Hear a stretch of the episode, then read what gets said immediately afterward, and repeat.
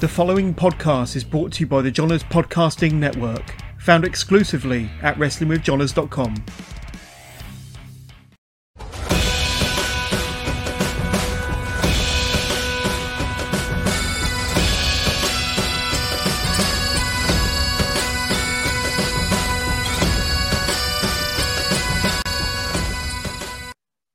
Welcome to the SWN podcast. I am your host, Billy, as always, and I am joined this week by a, a veteran of the Scottish wrestling scene, the Lowland superstar himself, Glen Dunbar.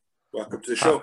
How you doing, sir? Alive and living colours, a great man used to say. How you doing? Yeah, I'm, I'm doing very well. Thank you for asking. Um, before, because uh, I mentioned to you before I hit record, but I'm just going to give a pre-warning to everyone else. Uh, new camera, doesn't seem to want to catch up to my voice. I think it's a Scottish thing. I don't know if some sort of xenophobia uh, regarding the camera and my voice. I don't know, but uh, so hopefully it'll still be in in in what sort in sync. Uh, of course, I'm I'm Joey Fatone, uh, and then it will be. Oh, I'm definitely just I, I like saying I'm Joey Fatone because it just says Joey Fat One, and that just makes me laugh more than anything else. My wife hates that joke, but I, I still like it, and I will right. say it to the day I die. Uh, it's been seven years she's put up with that one. Uh, right, it's, it's, over with me. That's all you have to care about. Exactly. Uh, right. So, first question is always the same: How did you get into pro wrestling? What got you hooked? How did I get into pro wrestling? Right. So, um, way back in the day, when I was at uni, I met up with uh, Eric Canyon. Outside of wrestling, I didn't know. I didn't know he had any connection to wrestling at the time. Um, and we watched. We were just wrestling fans to him. Um, and at some point, he started doing the camps. He was working in Butlins shows, and we saw pictures. Ah, haha, that guy doing the wrestling. That's funny.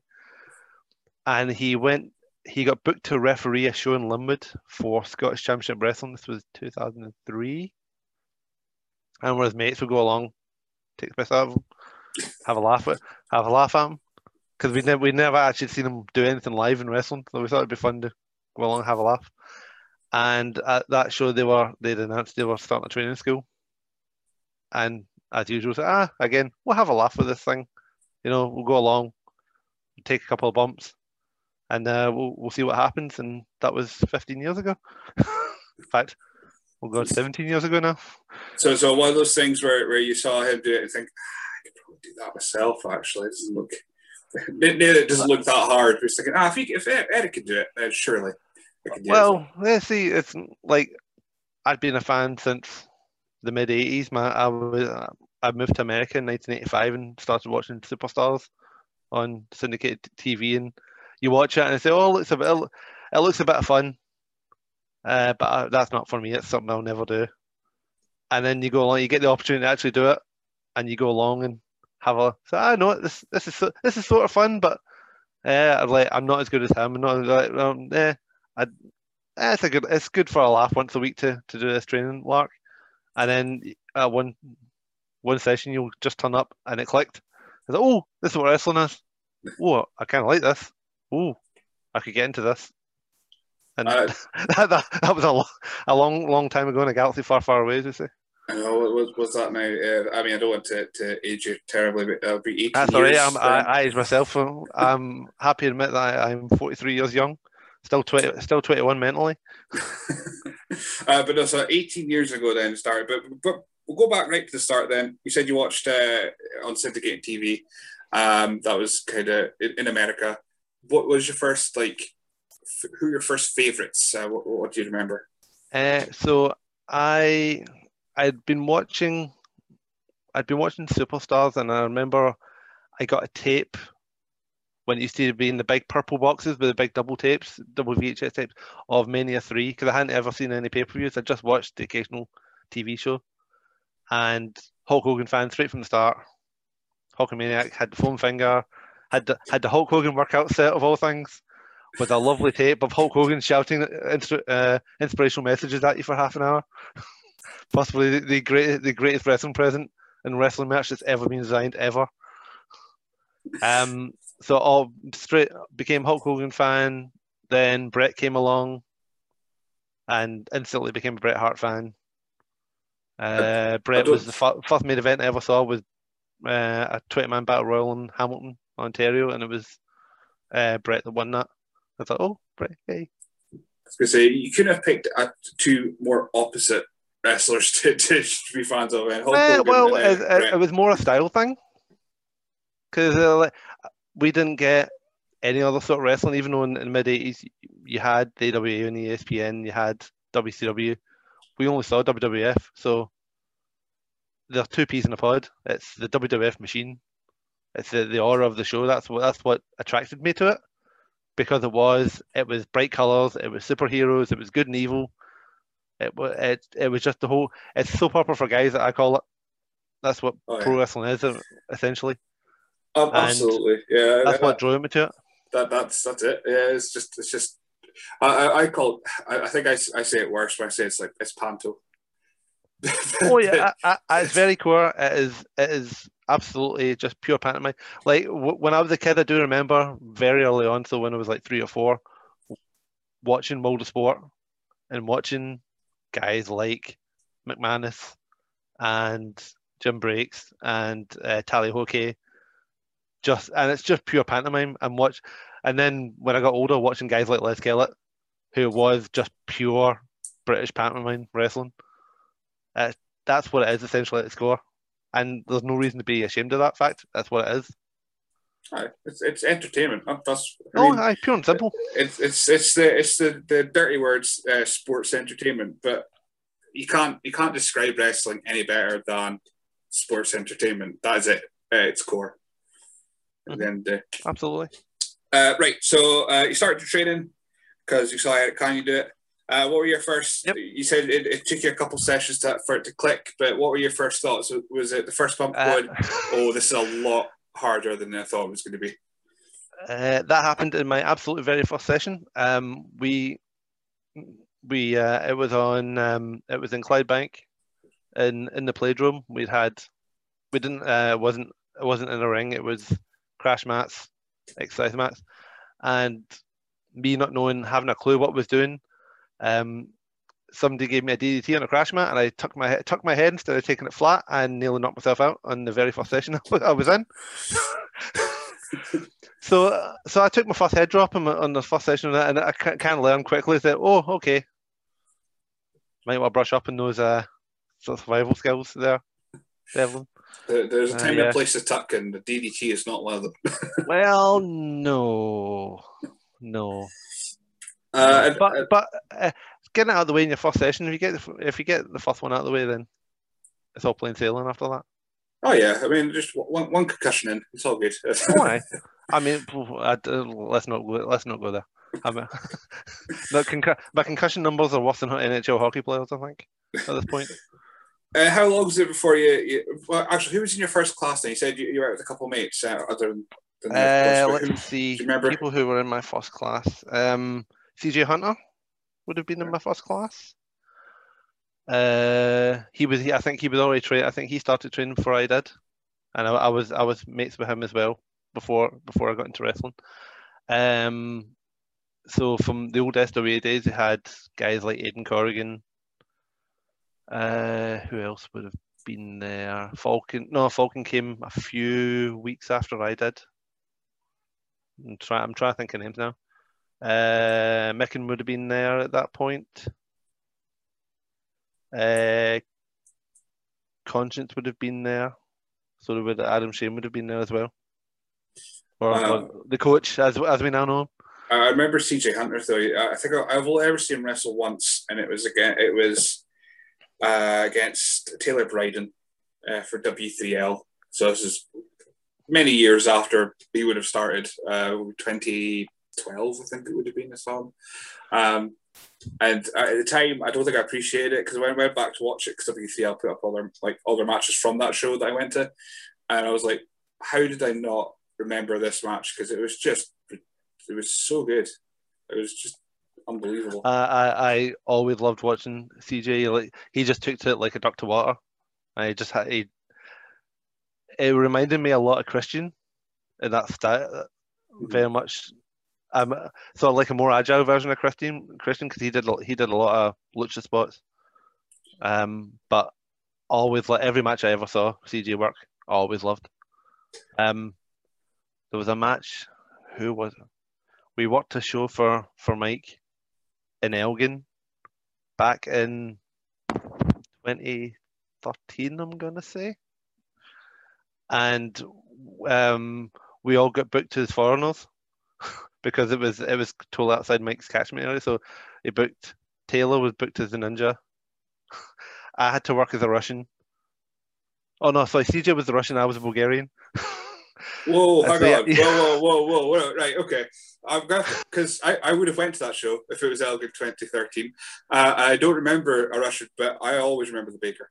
so, so, so. No, well, unfortunately, I never got to do the full Baker gimmick because they forgot the hat.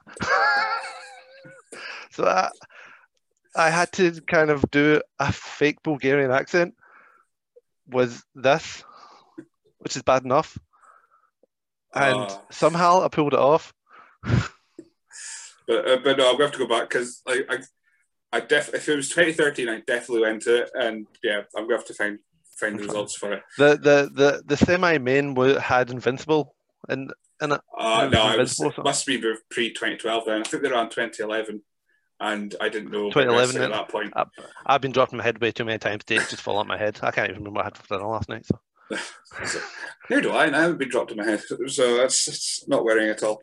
Okay. Uh, yeah, so it must have must be that because yeah, after 2012, Well, this will it be was, fun. It was it was the, ba- the Baker was every year, and I like to play. I mean, I don't want to spoil anyone, anything for anyone who who li- watches or listens to this, but pretty much, I like to play a game of who's the Baker because it's generally the person. If, if it's the main event, it's the one person that's not in the main event that was on the show earlier, and. Uh, so I think one year Yeah. I was I was determined it was Dickie Divers, and it's it's yeah, uh, it's it's my own wee So- fun game. Uh, Uh, yeah, there- there's your scoop. I've, I've, I've, I've outed myself uh, for for one for one night only. I was I was the Bulgarian baker. Well, I, th- I don't think they even used the baker because they forgot the hat. I think it was the beast from Bulgaria. I think I, I stole Ah. Miro's gimmick ten years before he did. Um, I- I've actually got. I don't know. I mean, I don't know if the baker is going to come back anytime soon because I have one of the baker's hats. Because it was my birthday the show, and I, I got because I went on about the baker for years. I got a signed hat from the Bulgarian baker. right. It was the best day ever. But, but it was the one only time my wife went to W3L shows, and I don't. She couldn't go back after that because she was with the guy who got a loaf of bread uh, with candles in it and uh, and a baker's hat. She's like, I can't make one again. I can't sit next to you. Brilliant. that was that's it. Um, so I've got your your debut uh, in 20, 2014, 2004. Uh, It Mhm. was a handicap match according to the Germans a Cage Match. Uh, it was yourself and uh, Grant Dunbar, uh, Mhm. an unknown, uh, versus, yeah, don't know what happened to him. Uh, versus uh, Carl Harker. Yes. Um, strictly, strictly speaking, it wasn't my debut. I debuted in a battle royal a couple of minutes earlier before that. a battle royal. That's what I'm There's finding. always a with ba- there's always a there's always a rumble. Um, I found out two days before I was I was in it, so I had no idea what I was going to do. So I turned up in a pair of jeans and a white t-shirt bought at Primark because that's what you do in your debut.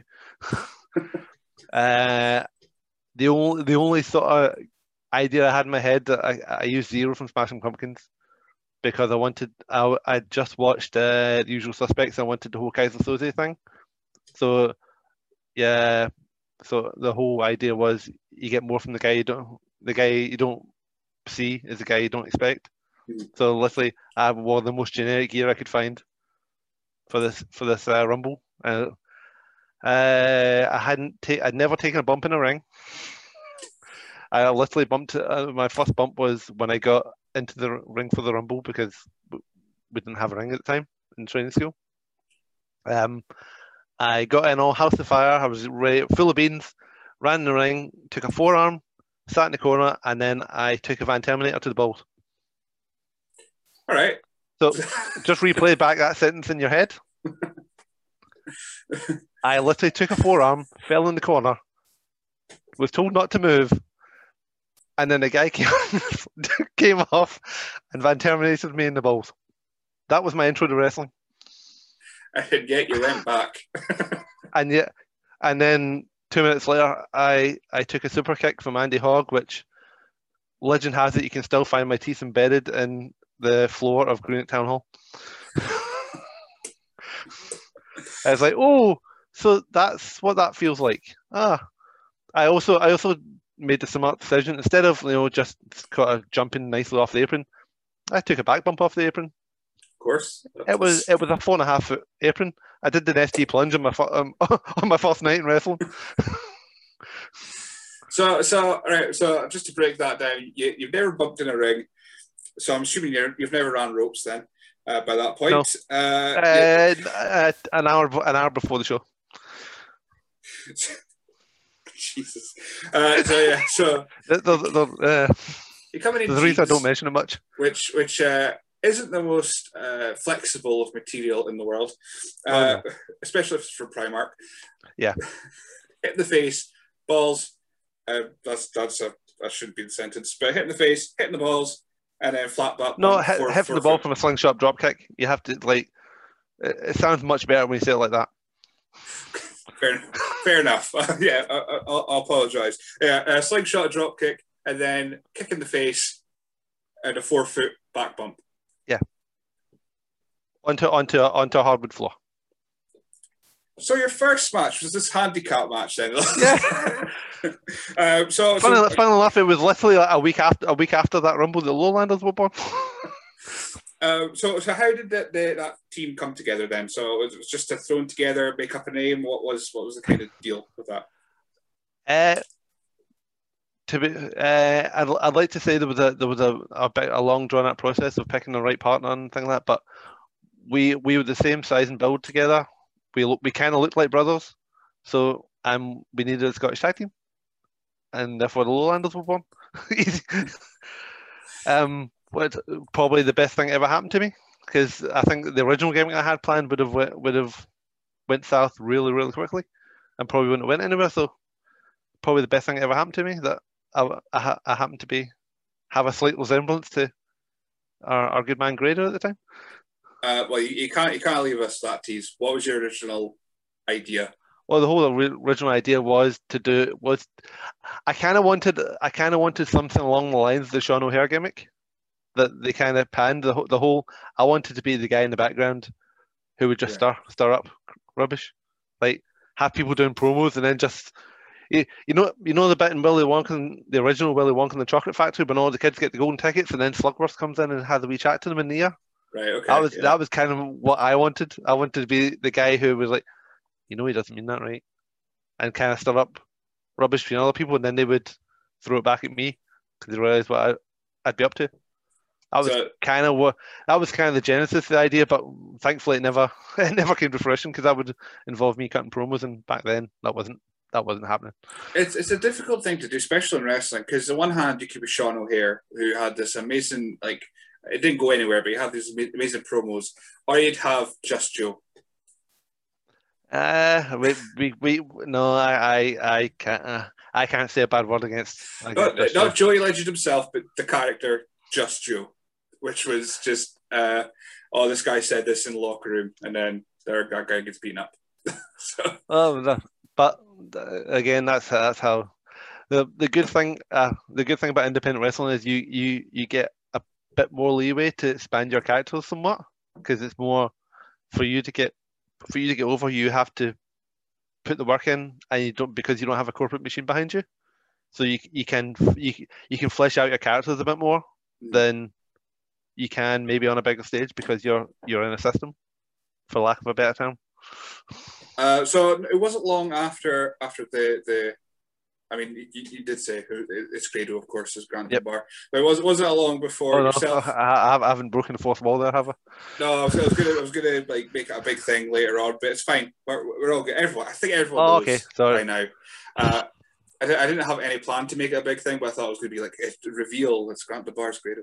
Um, so it wasn't long before you beat Adam Shame and Hatred for the SWA Tag Team Championships. Uh, again, I mean, I don't know. I ask, I ask folk now if they're a belt guy, if, if they like, if, if they're like, belts are the coolest thing ever, or it's just a, a trust thing. What what was your opinion when, when you were told you're going to go and win these titles? Uh? Uh, being being being a younger guy and only being in for a year at that point, of course it's a big deal. And it's like because at the end of the day, when you get into wrestling, the whole appeal of it is the glory of it. What for again for lack of a better term. So when you when you find out that you're going to win a title, of course it's going to be it's, it's a nice ego boost for you. You're always going to say, "Oh, yay!" And even back and back then, when I was a younger guy, I, I thought it was the coolest thing. I, especially from not really having a lot of faith in your ability at that point. Like, as I had a couple matches I thought was passable, but I know I had matches that were. I'm not allowed any swear words, but not great. But was It's, there, it's always a good. It's always a good vote of confidence that somebody believes in you that they'll put a title on you. was there any any I don't know, not backlash, but because you you were you and Grado were, were so young a year in, uh, was there any thought these guys shouldn't? I mean, because the roster at that point, I mean, I was just looking through the results around about that time. You had your Adam Shame, you had your Conscious, you had your uh, you had all these uh, sabotage, you had all these like big names at the time. Um, was, was there any like From no? I felt. The um, the good thing about the SW tag team division, especially when it first started, was there was a lot of outsiders. So it was like there was ourselves, there was uh, Gothica, there was um, oh, Soaring High. Sorry, Falcon and Micken. I couldn't remember, the tag team name. Um, but most of the opponents were all outside talent, so it was never and all the the SWA teams were all young teams, so I don't think there was any sort of a backlash in terms of tag division because, like all the names you mentioned were all heavyweight title contenders, so they course, were yeah. they were working the upper part of the card where we were all fighting over the tag team titles the first half. Main. So, so if anything, they probably preferred it. It's like keep you got not, not keeping you down, but like keeping you in that division, and then they could just do what they, they want in the But in the main It, event. wa- it was a great learning experience because you were working you were working outside talent on every show. So and it was always something different. So it would be like working I seventeen, working getting work against hatred, obviously getting Adam, who was a heavyweight title contender, getting to work against him. Uh, and at one point worked with Johnny Moss. We worked uh, against a lot of three CW, three count wrestling guys. So it was a great learning experience to work so many different styles so early on. Uh, and then, of course, uh, I think we were two-time champions. Uh, Uh, or was it two just- time uh, two time champions. Second time we won off T two K. Oh, uh, uh, Wolfgang and uh, Yep. uh, Darkseid.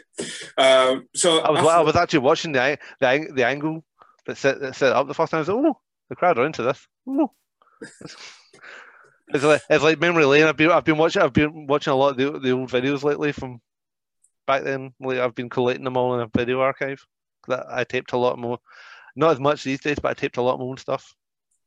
back they then. So also- I, I have a little, I have, a, I have a very valuable video archive of of really old SWA shows that I'm trying to collate into some sort of collection. I mean, I suppose nowadays everything's generally everything's recorded, so it's a bit easier for you to collect them. Because, like, uh, when you work at Reckless or, or Respect, they're pretty much all all recorded now. Um, so, wasn't long after that, I don't think that uh, uh, of course, took his extended break for however how long. Uh, so you, you are now on your own. Um, was that a, a big? Did you find that was a big uh, learning experience? You're no longer the tag team guy. You had to go and be uh, Glen Dunbar singles wrestler. It it was um, it was a shock. It was a very much a shock because um, not that how do I put this? It's not that I on, but I, I like the way me and Grado work together because it, wa- it used to get said that I would be the workhorse and he would be the the the charisma because from day one, Grado's always just had it from and the the sports en- the sports entertainment point of view and just being able to get a crowd into something where I don't think he I don't think he would regret me saying that I was probably the more technical of the, the two of us, so that I could I could carry the work and he could carry the the pizzazz.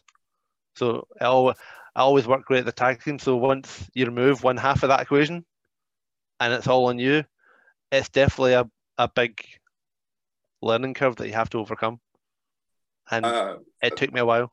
I think you're, you're absolutely, absolutely right. Because I'm sure when I'm listening to things like Wrestling Daft, he, I think Grado has admitted himself is like, I he had no business being in the ring, but thankfully you were doing the work and he was coming in to to g the crowd up, and then you did the work.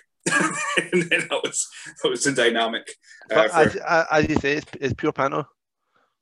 Like I, I'm trying. I'm, I was trying to think of a panto in my head that, that would. He like I'd probably be, be buttons, and he'd probably be the fairy godmother. It's probably the closest. I just realised what, what I just said there. and probably probably shouldn't have said it, but oh, well. Th- th- thankfully, I don't have a Photoshop guy, so uh, and, and, I'm not very well versed. I, I, don't, I don't so. believe that for a second. I've seen I've seen some of your, your Twitter posts.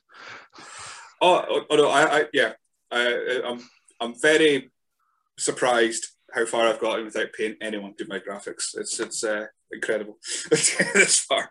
Um, so yeah, so striking out your own. When? How long was it before you you you were now the Lowland superstar? Uh, was that? Oh, that took a while. Um, so I started. I went. So I stayed babyface for. I'm gonna say a few years. I'm trying to think when.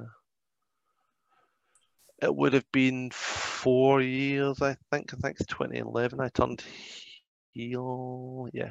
So like, I I I'd only ever worked once as a heel, which was um the Lowlanders debut in Bellshill when when Ray's original show, the Lowlanders actually worked heel, and yeah, oh uh, yeah, um, and it was the only show we worked heel, I think.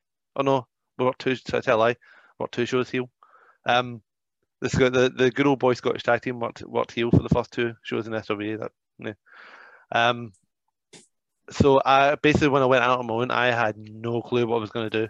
I thought, no, what, just try and stick to what's working and just be yourself and see if it, see if it goes anywhere. And I found it hard just being on my own because I didn't I didn't have at that point. I'm I'm very insular. I'm I'm a very insular person. I find it really hard, to engage with people and engage with fans. So even as a babyface, I was like, mm, I know this isn't working, but I don't know any other way because I'd never worked heel. I'd even I'd not I hadn't even considered it in training. And then I'd had to do it in one session, and this was like four years later. Would have been mid 2010. I gave it a go. I thought, okay, I might be able to do something with this, but it, it took a lot of convincing, and eventually, 2011, I I found, I found out one night that I was working heel in the main event. So there wasn't a turn, there wasn't a big turn. I just I turned up one night and became the Lowland superstar. I, like, I didn't call myself a Lowland superstar at that point. I think it was Scotland's best kept secret at that point, and eventually merged into the superstar. Once once I started getting the jacket and started the persona, like I think I I turned up doing my best Drew Galloway impression because I turned up in a purple uh, in a just a purple shirt and tried to look like a corporate champ. And thought, oh no, uh, that's me heel now. I'm I'm I'm dressing up nice. I must be I must be a heel now. and it took a while. It took it took about a year for me to actually get into the whole character side of it and actually get down being an asshole. Like I know how to wrestle like a heel, but actually looking like a heel, that's two separate things to me. Yeah, I mean, I mean, I, I thought it would have been quicker because, like you say, when you said yourself engaging with the crowd, speaking to the crowd, you said yourself that wasn't your you're you're the wrestler. You like doing the wrestling bit, but the crowd bit. And, uh, so, I mean, four years of, of, of doing that. That's again. Again, I, I'm very much a guy. If I'm having fun, it's fun. Like I, I, I'm no, I'm not in this for glory. I'm not in this for the spotlight. I'm in this because I love wrestling. Because it's it's just fun. Like so, I, I I was talking to someone in in my shoot work the other day, and they said like, "Why do you do it?" I said, "Well, some people jump off jump off cliffs to get adrenaline rushes. I put on a headlock. That's basically how I see wrestling. It's just it's just so much fun. It's it's just it's just it's just total silliness, and it didn't bother me at that point because I was happy being on the I was happy being on the card and I was happy that I was putting in good performances. Like my my main cla- claim to fame, something I've always been proud of, that I can have a work, I can have a match with anyone. Like just give give me someone I can work with, and I'll get a match out of them. And I'm, and 99 times out of 100, I think I've managed that. It's always been fun to, fun to do it, and I've always said that if this ever feels like work, I'll quit and I'll find something else to do in my life. And thankfully, we haven't hit that point yet. Um, but it got to the point where, as I said, sorry, this is a rant. This is, it's just long-winded.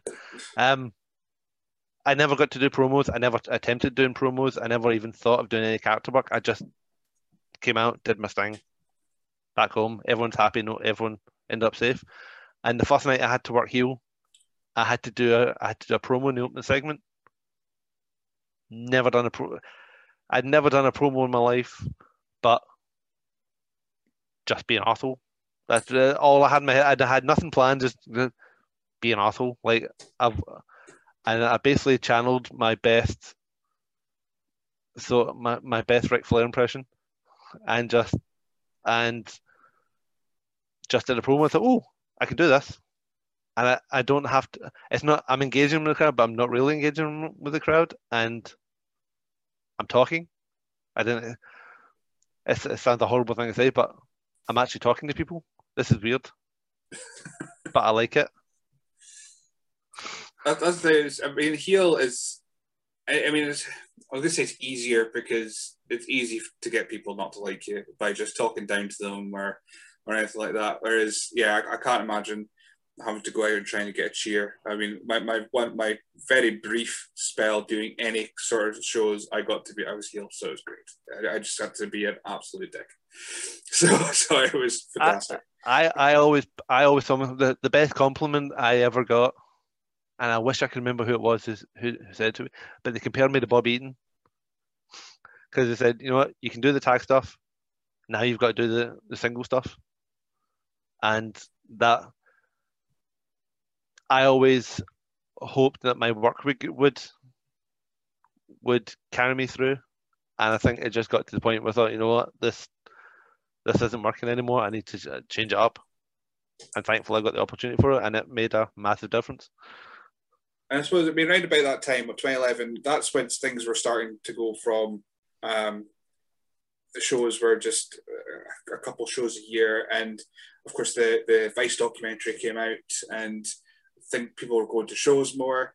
Uh, did you did you find there was a point from your memory that you, you saw the business go from like just a couple shows wasn't really a, a serious thing to being that kind of boom that happened uh, 2011 2012 time well like I, I always I always think it's it's always been bubbling because when I like the first show I ever went to see like the first Scottish show everyone to see was in Lommwood, and I'm gonna say there was maybe hundred people there if you're looking, and it was in a big sports centre, and the place just looked not empty, but they only they only sort of used like a quarter of the sports hall, and it it didn't look right. It didn't look. It didn't feel like big time. Whereas in a year, with SWA, we were running, we were running the Matt Busby, and we were filling the entire hall and I thought, oh, this is this is different. This is this is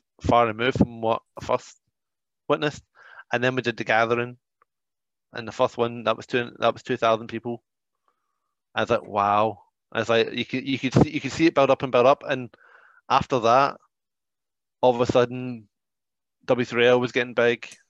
It was already there, but W3L was getting big. BCW was drawing big crowds in Kilmarnock every every show, and it just it, ever since I, have started, I've got to see the rise of Scottish Wrestling. I've got to see it take off from where it was. Because at the time when I started, all we had really was the tribute shows. Oh yeah. There wasn't like. then once you had BCW start, and then you had SCW and then SWA start, we were off to the races. Uh, I mean, they were still around about. There's, they were still around at that time. Was did you ever get an offer for for any of the tribute shows? Did did you? No. thank no, thankfully. They started to die, not die out, but because I do remember once uh, we were doing wasn't the first gathering. it was uh, the Battle Zone, and I remember they were advertising for the Lagoon Centre, and I remember I remember it drew something like thirteen hundred people. I was like, wow, for like fake Undertaker, and just it's a different time. It's a very different time, and thankfully, I've got to I've got to see the the good times and Uh, the rise of Scottish wrestling because at the moment, like it's hard it's hard to imagine a period in, in time ever where Scottish wrestling's not been busy. I mean, you've got you've got representatives in Ring of Honor, you've got Nikki in WWE, you've got Kaylee, you've got Kaylee with the UK title. So like, it's got to be uh, we've got to be the most notable ICW in the network. I mean, this has got to be the biggest time for Scottish wrestling at the moment, and unfortunately the pandemic's hit. But thank, thankfully we're almost out of it, and hopefully we'll see it continue. Yeah, that- that, that is the weirdest thing because what there's five million people in Scotland, and at one point we had six champions in WWE, which is the the global brand, the global brand of sports entertainment, as they would say. Um, which yeah, r- ridiculous. It's, it's, It doesn't seem possible, and yet and yet it has it has happened. Um, I blame the accent. I, I think apparently apparently Americans are fascinated by Scottish accent. I know and it, it, the thing is about Americans as well. They're fascinated by Scottish accent, but they, it scares them that there's so many within a very uh, small area. Because my, mine's quite. I've got very. I, I think I've got quite a like a soft accent. Uh, but I'm, I'm like an hour up the road to Aberdeen, which is a nightmare uh, to, to hear anyone speak. And then Inverness is the other hour. And that's, again, a whole new world for words. And uh, and then you go down Central Belt, absolutely insane. Like nobody speaks the same, and yet Americans are fascinated by the accent. Yeah. and, I- I- Well, the half of them you meet that they, they tell you about the Scottish granny. That's always the one. I, I'm sure it happened to me. I, I was, I was, in, well, not even America. I was in Canada uh, when I was 14, and someone came up to my mum because it was me and her that went over, and she went, "Oh, do you know? Do you know my friend?" Uh, and said his name was, "Oh, they live in Livingston." I lived in Rothes. That's a very fu- like. I hadn't even been to Livingston. I don't think I've. ever- I don't think I've ever went through Livingston. I'm 30 now, and it's just no. Wow. I don't know. Just you, you don't understand. I know I know Americans will go eight hours on a highway to get to anywhere and, and not bat an eye, but I'm not going more than ninety minutes outside of my house if I can avoid it. Uh, to anything. yeah. I, I went and I went over to see family in Canada in 2007, I think it was 2000, 2006 it was, and I went and did, went to training school there, and I was I was te- I was teaching some because I'm British, so I was a technical wrestler, so I was I was, I was teaching them holds, and I was explaining the psychology of it, and they were all looking like this. And I went through this whole thing about an about a wrist lock, and they went, "Cool, we didn't get a word of that. Can you please slow down?" I was like, "I'm not talking fast." But, yeah, you are. but they're just fascinated at how such a stream of consciousness can come out of a mouth at that speed and with that dialect. so so we'll, we'll move a little bit forward there. So so Grant Bar, he's gone. He's he's Yeah, dead. I go on tangents. Uh, it's, it's absolutely fine. Uh, and then, of course, you're reunited in uh, SWA in 2015, the rebirth. You might have been reunited before, and again, I'm just I'm basing all my information from the Germans. Uh, it was yourself versus Grado, SWA rebirth. For yourself, was this kind of like a like a like a pinnacle point? You started as the tag team, Ooh. and then this is you facing each other. I think you missed one out. I think you might have missed one. I'm trying. There would have been I'm sure. Uh, the we tagged again one night only in a, a 10 man tag in Motherwell. It was main event. It was uh, Adam Shame, Raging Bull, the Lowlanders, and Eric Canyon against Britain's Most Wanted, BT Gunn. Oh, Falcon and Micken, I think. Or was Falcon on our side? trying trying to find it. I'm, I'm, I'm St. actually Bride, just- St. Bride's Hall in Motherwell would have been it would have been 2014 or 2015.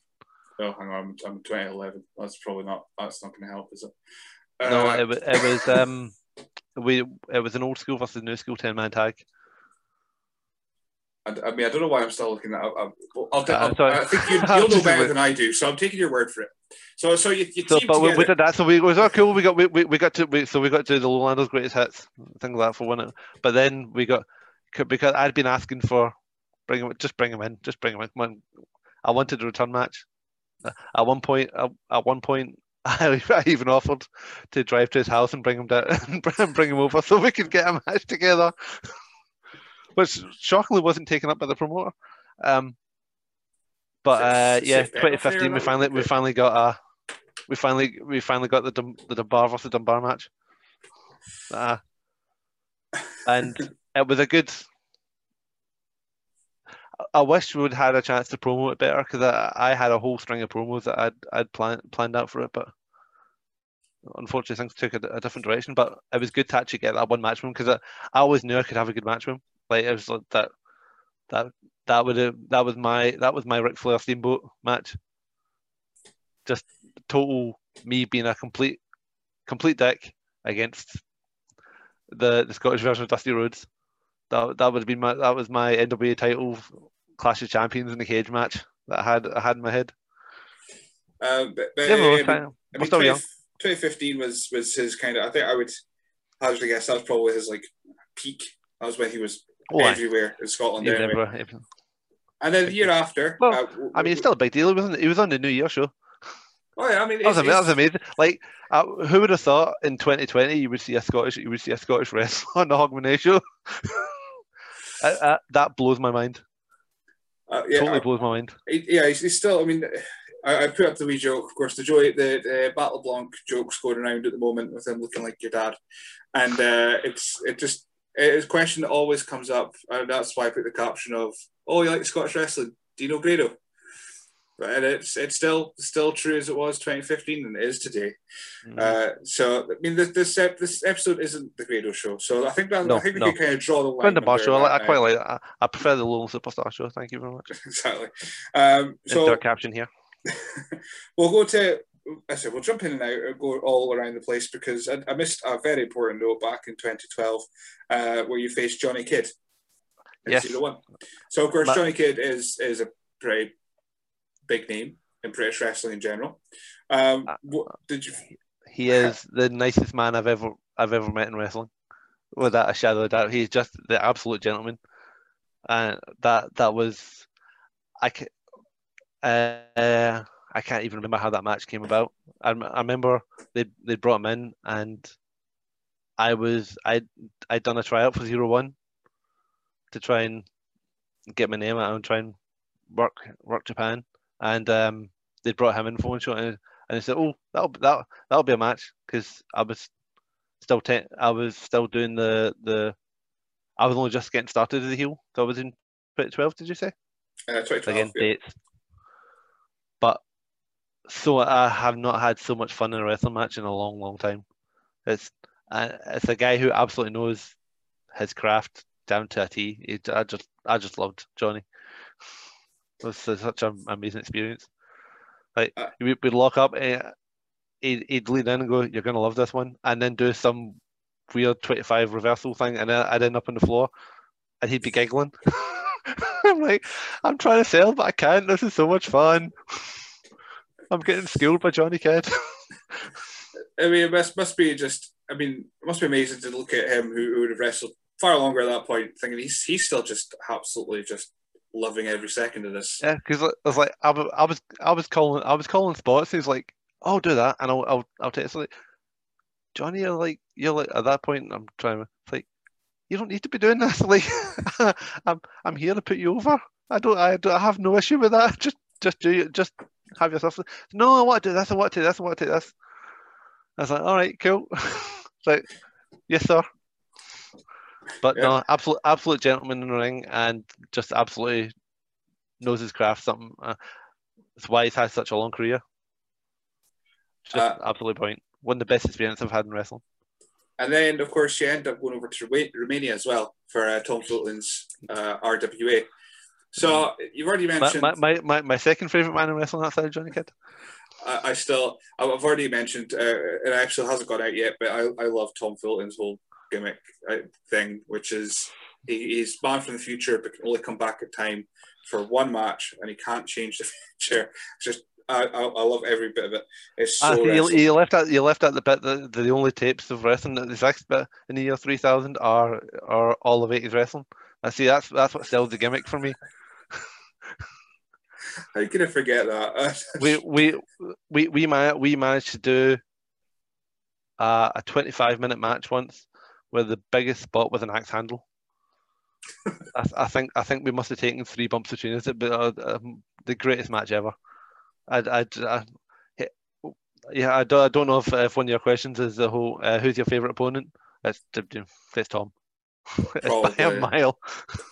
Uh, I mean, the, the other moment then I'll, just bring up now is uh, one of the matches I saw you in, which Oh. was uh, I can't remember twenty. God No refund. Fourteen. Um, possibly twenty fourteen. It was it was your yourself versus Kev Williams, uh, in Dundee, Ardler Complex, and it was the bomb. The bomb finish. Yeah, whose idea? I, have I have to I have to tip my cap to Mr. Williams in that one. I I I I, quite I, I'm always a big fan of passy potato spots. I always think I always think, uh, especially from the Eddie Guerrero sort of chair spot, is just and who end whoever ends up with it. And to be honest, it was going to be a finish. It was going to be like anything else on the show. So I, I the only thing I added to it was I wanted I wanted the fake explosion spot because we, we didn't have a way to finish it. Well, let me do the cow in the corner bit and just roll me up. Yep, that was the second one, I believe. The first the first one was the the NES controller spot. Oh, uh, is that I what, I, I, I, the ta- I tapped out to the B button. That was. Wrestling's weird. Uh, See, like to to the, the viewers and listeners at home, you have to understand this is why I love wrestling. wrestling is silly, and these have questions you don't have to answer because wrestling is just silly, and that's the way it should be. And just accept it. Exactly. When you write down uh, match ended when uh, Kev Williams threw up a bomb in the ring and and To be honest, half the reason I agreed to it was because I wanted Cage match to write Kevin Williams defeated Glen Dunbar via bomb. Because I can imagine what that would look like and how fu- and how silly that would be. Uh, unfortunately, unfortunately, we, didn't get to do it on the DDP show because I would have loved the feedback after that. oh, I, oh, I remember that show. That was so much fun. That was so cool. It was a weird. that, that was one of the most interesting shows I'd, I've ever I'd ever seen to, and fair play to DDP. Watched every match. I, well, the, He loved it. the the show the finish well the, the rumble itself was just weird there was uh, at some point uh, a, a guy dressed as a superhero uh, super stevie uh, there was el gimpo loco which you know that's just incredible uh, and me, then me and Tom Fulton on that show managed to pull pull off the we we call, we always call it the Tom Fulton spot. It's come in, duck, duck the line, take the hurricanrana off the ropes. He comes in the corner, I shoot, I shoot him over. He kicks me on the outside, does the axe handle back in. We managed to pull that off in about in a rumble. Six people in the ring. uh, but I mean that, that show had uh, yeah DDP was just was, so, so did you get any feedback from if you watched every match on the show did, did he No, unfortunately not because no, not because we were in the rumble. Unfortunately, like, ah, I should have asked. Uh, so yeah No, uh, what, what, what, what he said? Was he said uh, uh, you, you miss hundred percent of the shots you don't take? I think that's what you said this, this afternoon. I think I'm going to try and try and contact him for, for a very tedious link. DDP, I've got you on the show, Scottish Wrestling Network, because you work one show once. You know, you know, you know what? If you don't ask, you don't get. Exactly. I'm, I'm hoping I've got a bunch of emails that haven't been responded to yet. Fingers crossed, I'm going to get some weird guests in, in the future. Um, anyway, sorry, we were speaking But- about RWA, uh, and then we got sidetracked. Uh, so you, you said that you had issues with Canadians whose whose language is primarily English, well, French, you know, some places. What was it, did you take any training at, at RWA, and how was that for a language barrier, or was you just there to actually just wrestle on the show? Well, the the first show that we did um, for RWA, um, th- three days before before we were supposed to leave, I I tore all the ligaments in my ankle. Uh, I was supposed to I was supposed to wrestle Tom in the show, and I tore through all the ligaments in my ankle in training. So I flew to Rom- I flew to Romania with a very very large ankle, and uh, so I had to cut a promo in English to Romanian fans. Like, okay, how am I going to do this? I'm thinking, just talk, just be yourself. And so you know, the whole thing is you enunciate, which I know I've not done a lot of so far on this, on this podcast, but I'm trying hard. but um, most of the time, there are a lot of people who do speak speak a lot of English there. So even though it was a, a very foreign country, the language barrier wasn't as bad. And if there, there was something complex I had to get over, then there was always someone who could translate it and sort of feed it feed it in. It's people will have more issues with my speech when it's the same language than someone else's. Uh, so uh, yeah, um, I, I did I did get a chance to do do some training because at that point I had started taking training for SWA. I was doing a lot. I'd started doing some of the beginner classes at that point, so I got to do a few training sessions with the Romanian wrestlers, and that was good fun. It, it was because I was still new to doing the training thing at that point. It was it it was a good learning experience to try and take what I knew and relay it again to someone completely in a language who didn't really have any idea of what I'd done beforehand. If you know what I mean. Um, I mean, your your record for for like championships. I mean, we, we haven't even got to your second uh, go as a tag team, uh, which I think everyone everyone's a big fan of, of Alex Kavanagh. So they'll be disappointed if I don't mention him. But uh, even outside Oh, of that, you, you, you, you, you missed a classic. You missed a classic chance for a pun there. Uh, I was going to say of everyone course, forgot. I'll get, I'll get it. I'll get forgotten my second tag No, team, no, but you no, know, no. I just, I just Shush, shush, you didn't say that. You didn't say that. Um, so, so outside of that, edit. you had, you had uh, you were SWAT division champion, Laird of the Ring, uh, Yep. Pride Wrestling champion, and then out, outside of that, of course, you were uh, undisputed champion in Caithness. Uh, you are probably a You, Reckless Ten, Reckless Ten champion as well.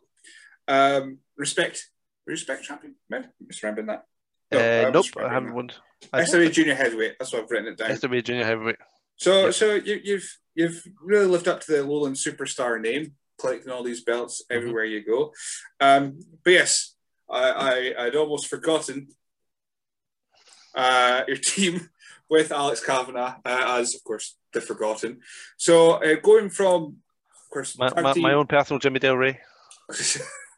Uh, Uh, the, the, the sheer thought of that in my brain has, has hurt my feelings.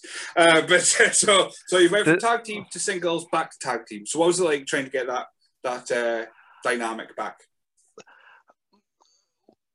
this is gonna sound like a total insult. I don't mean that way, but like, unlike the Lowlanders, where like we weren't thrown together, but it wasn't. We we weren't two guys that hung out together very much. Whereas me and Cav were very were we had exactly the same ideas of what wrestling was, and we loved the same. So as I say, he's my personal Jimmy Del Ray, which makes me Doctor Tom, which I don't know.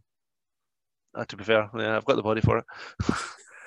um, we're, we're, we're just it was the same that 80s 90s mindset where we both loved demolition we both loved tho- those night very early, late 80s early 90s WF tag teams and how it is so it just clicked like that It's like we, we didn't really have to like we didn't have to do a lot of work on the gimmick just let's just be two guys who are assholes who just like 80s tag teams let's just do as many 80s tag team spots as we can think of Uh, all I've got in my head right now is uh, is Cav doing the Gigolo Del Ray uh, uh, wiggle, which Yep. Yep, that's that's a vision I'm not going to be able to get in my head anytime soon. Uh, so so plenty of times training, so used to it. Uh, see, it, it, it's uh, what's it's what's what what you get desensitized to it after a while. I mean, you've had plenty of experience seeing it. This is just the first time it's got into my head. It's just, mm. uh, yeah, that's my that's my nightmare. Enjoy it. Just, yeah. just, let it rattle around in there for a while, and then just expunge it however you need to. Uh, so we'll move to 2016. We'll probably end up skipping back and forth because I, every time I'm going to mention Cav now, that's that's my brain fried.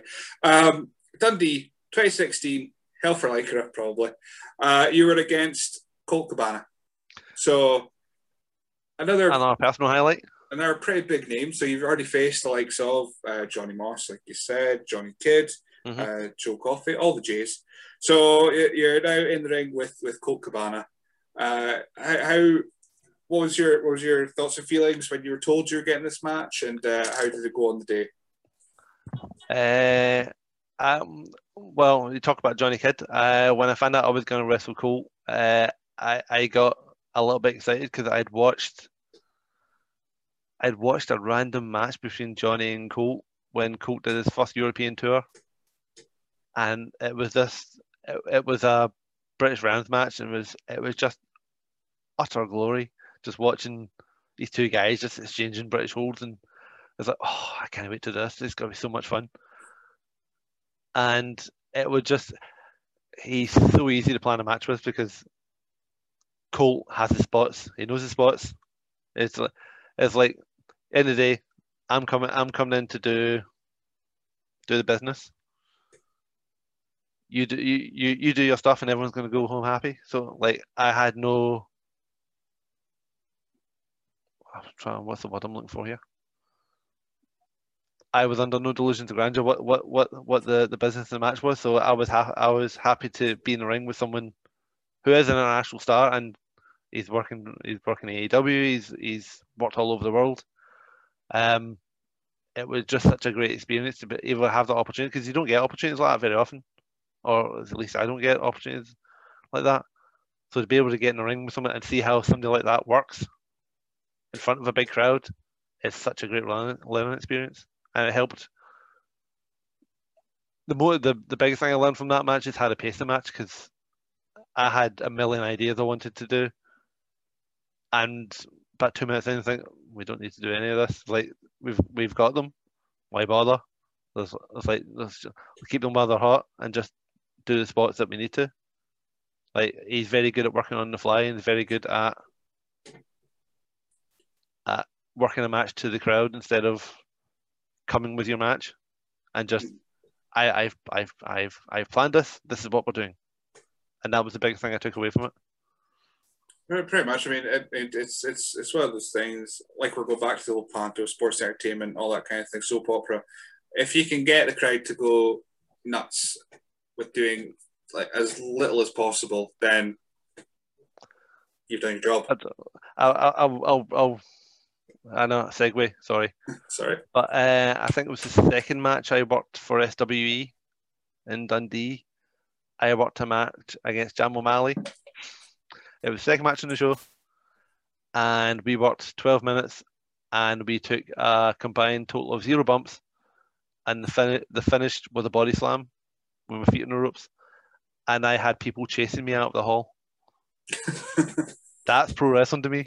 Like, it's not about it's it's not about the action. Like I, I, I could have a match that has a million spots in it, but if the crowd are sitting on their hands, that it wasn't a good match. If I, if I can get if I can get people chasing me out, out of a it, when doing nothing, that's that's my that's my my bar I set for my for my performance. If the crowd like it, I like I like it. Uh, yeah, that, with the match with Colt, like was right from the as soon as we started, the crowd were for it. So I was like, oh, this is gonna be easy, and I like easy nights. I mean, I mean, wrestling in general, it's it's it's uh, it's reaction over action. So as long as, long as you got them uh, making oh, yeah. noise, then that's that's all good. Um, so yeah, from that point onwards, I've just just basic stuff now. So you're you, so you seem to. I'll go to the fan questions because I've got loads of them, so we'll get through them.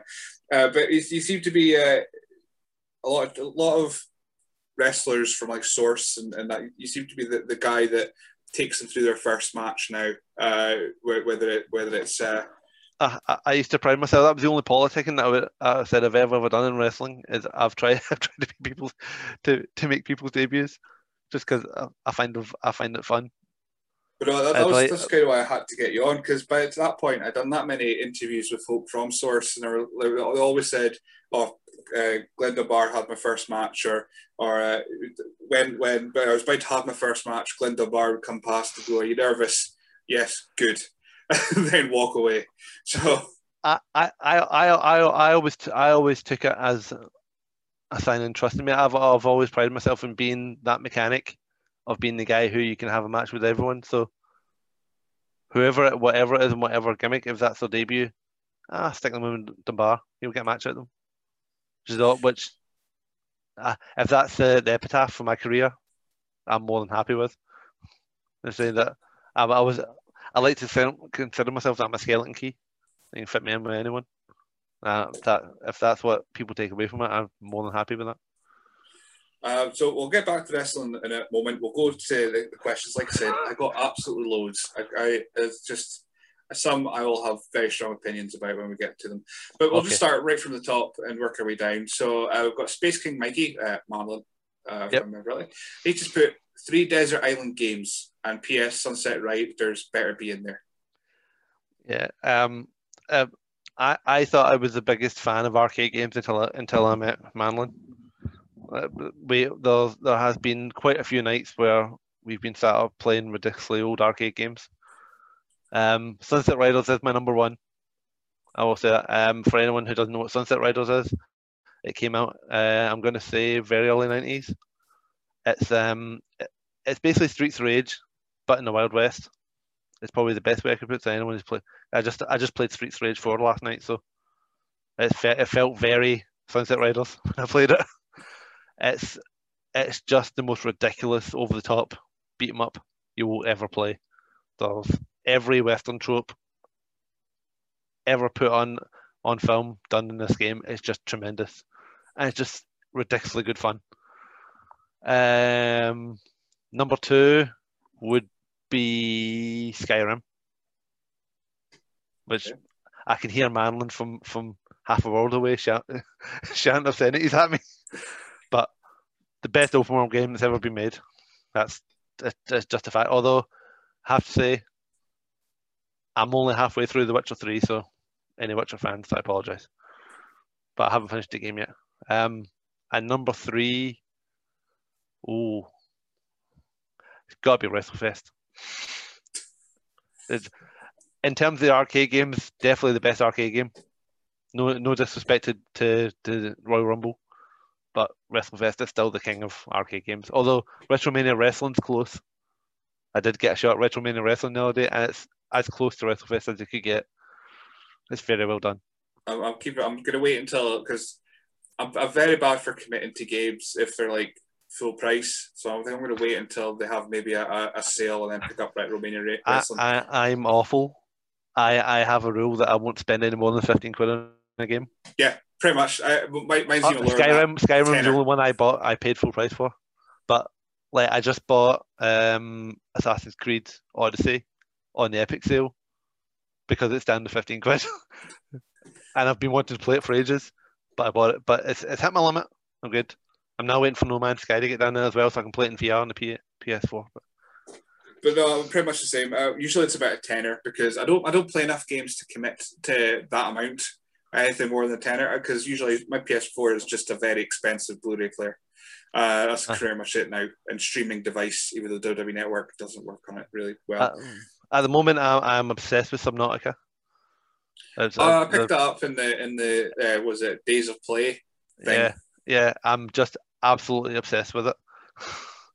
I've, I've, put I've put in thirty hours over the last week. it's I'm, just I'm it's so well done for, for a, for a game. I'm too impatient because every time I go into it, I think, oh, I'll play. i I'll, I'll try and play this. I haven't no. played it yet, and it just loads up. I'm like I can't bother now. I'm just, I've I've re-downloaded Fortnite recently, and I still don't get it, but I'm I'm trying. That's pretty much how the stage there, I'm at now. There was a period a couple of years ago where I was, I was out of a job and all I did was play Fortnite all day. And it's like, I look back on it and I was like, why did you do that to yourself? Why? I, to be fair, I used to be a World of Warcraft nut, so. No, I, I'm five years clean. It should be it should be like it should be like you know like the AA tokens you get in America for how many years you've been sober. Should have a Warcraft one that just has. I've never played it. My only experience of World, World of Warcraft is uh, South Park. Make love, not Warcraft. Yep. That's that's it. I looked at it and I thought I, I saw too That, much that should be that should be the tagline for my career. How do you kill that which has no life? But uh, I, I, watched myself. I, I saw myself too much in the in the fat guy uh, playing games. Uh, it's like bald head, beard, I, I, glasses. I, like, I, I, I, don't, I, don't, I don't want to say anything. You're not sitting in the right pose. It needs to be more. this is great for the audio content. But but no, I, I, I saw myself too much and I thought no. And then and then people started parodying it by putting like wrestling t-shirts on. It's like no, that's too much for me. I need to. Uh, this, this is too this is too on the nose. Um, anyway, so that was your three Desert Island games. We'll move on. We've got uh, Big Benny. Uh, next, another one who was very high, high of praise in, in episodes. I don't know if it's in the most recent one because we, we did a second chat with them, which was just a swear fest, really. Uh, wait, wait, what you, what you, you mean? Benny likes to talk? Oh, I, I Never mean, mind. Right, the boy's a charming mute. Uh, he's asked on a scale of zero to ten, zero meaning impossibility and ten meaning complete myth- metaphysical certitude. Right, Benny, stop giving me big words to say because I don't like it. Uh, he's just put, what are the chances that you would have murdered me by now if I was still doing the ring announcing? Uh, so short answer, a solid fifteen. uh, the long answer, this this all stemmed from uh, we I did a respect show and respect it's a small venue, so you plan the matches pretty early and we're sitting and we're just watching the whole show. And during every match, he was inst- he was either making a backhand comment about somebody in the ring, or he was getting involved in like I, at one point he tried to be a referee and actually like shouted at the two tag teams to get into each other's corners so they could start the match and he could do, do his announcing. And I'm sitting and I wasn't in the best of moods and I'm sitting and watching this. Go, I mean, he's a great talker. Like I, I shouldn't I shouldn't do this because like the Empire's built smaller Death Stars than the size of Benny's head, but. He's a great talker, and he was very good at what he was doing. But it was just, oh. and I don't get angry I'm I'm I'm the most placid guy at a show. I, I don't get angry ever. No one I think I've blown up maybe three or four times in 15 years. And he was sitting chatting at half time and I walked up to him and essentially grabbed him by the scruff of the neck saying, if you say one more effing word, that's my one. I am literally going to take you outside and I'm going to find your head in a dumpster. Deadpan, eyes blazing, and you've never seen the fear of God fly through past somebody's eyes so quickly. Because of all the people in the locker room that expect to hear that from, it wasn't me.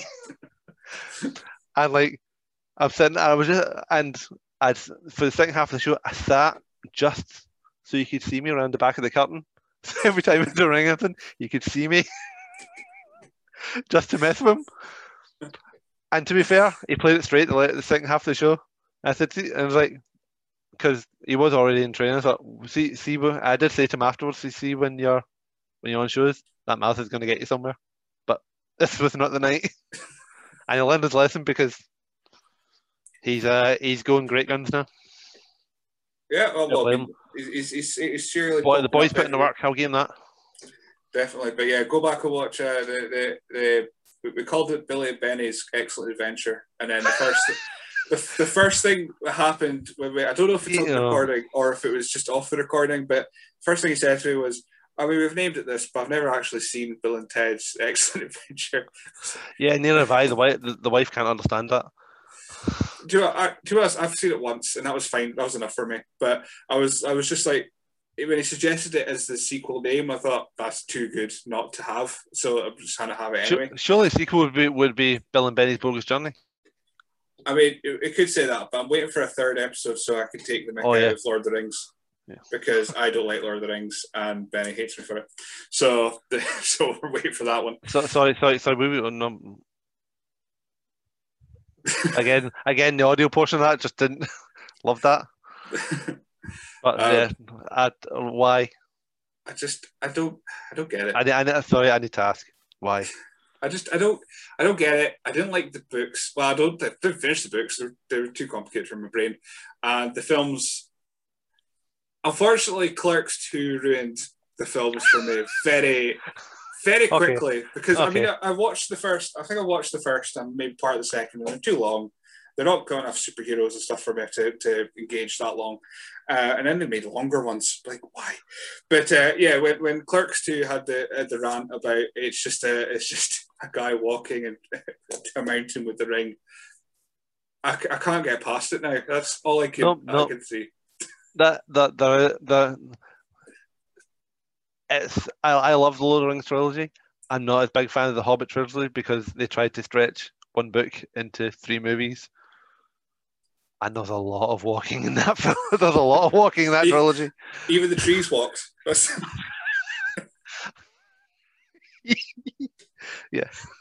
That's- Uh, oh, oh god, no, see, no, no, what have you done? Oh no.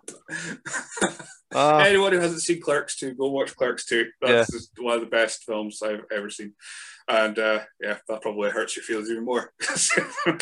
anyway, it uh, didn't help that I ju- I just finished the Lego Lord of the Rings game the other day.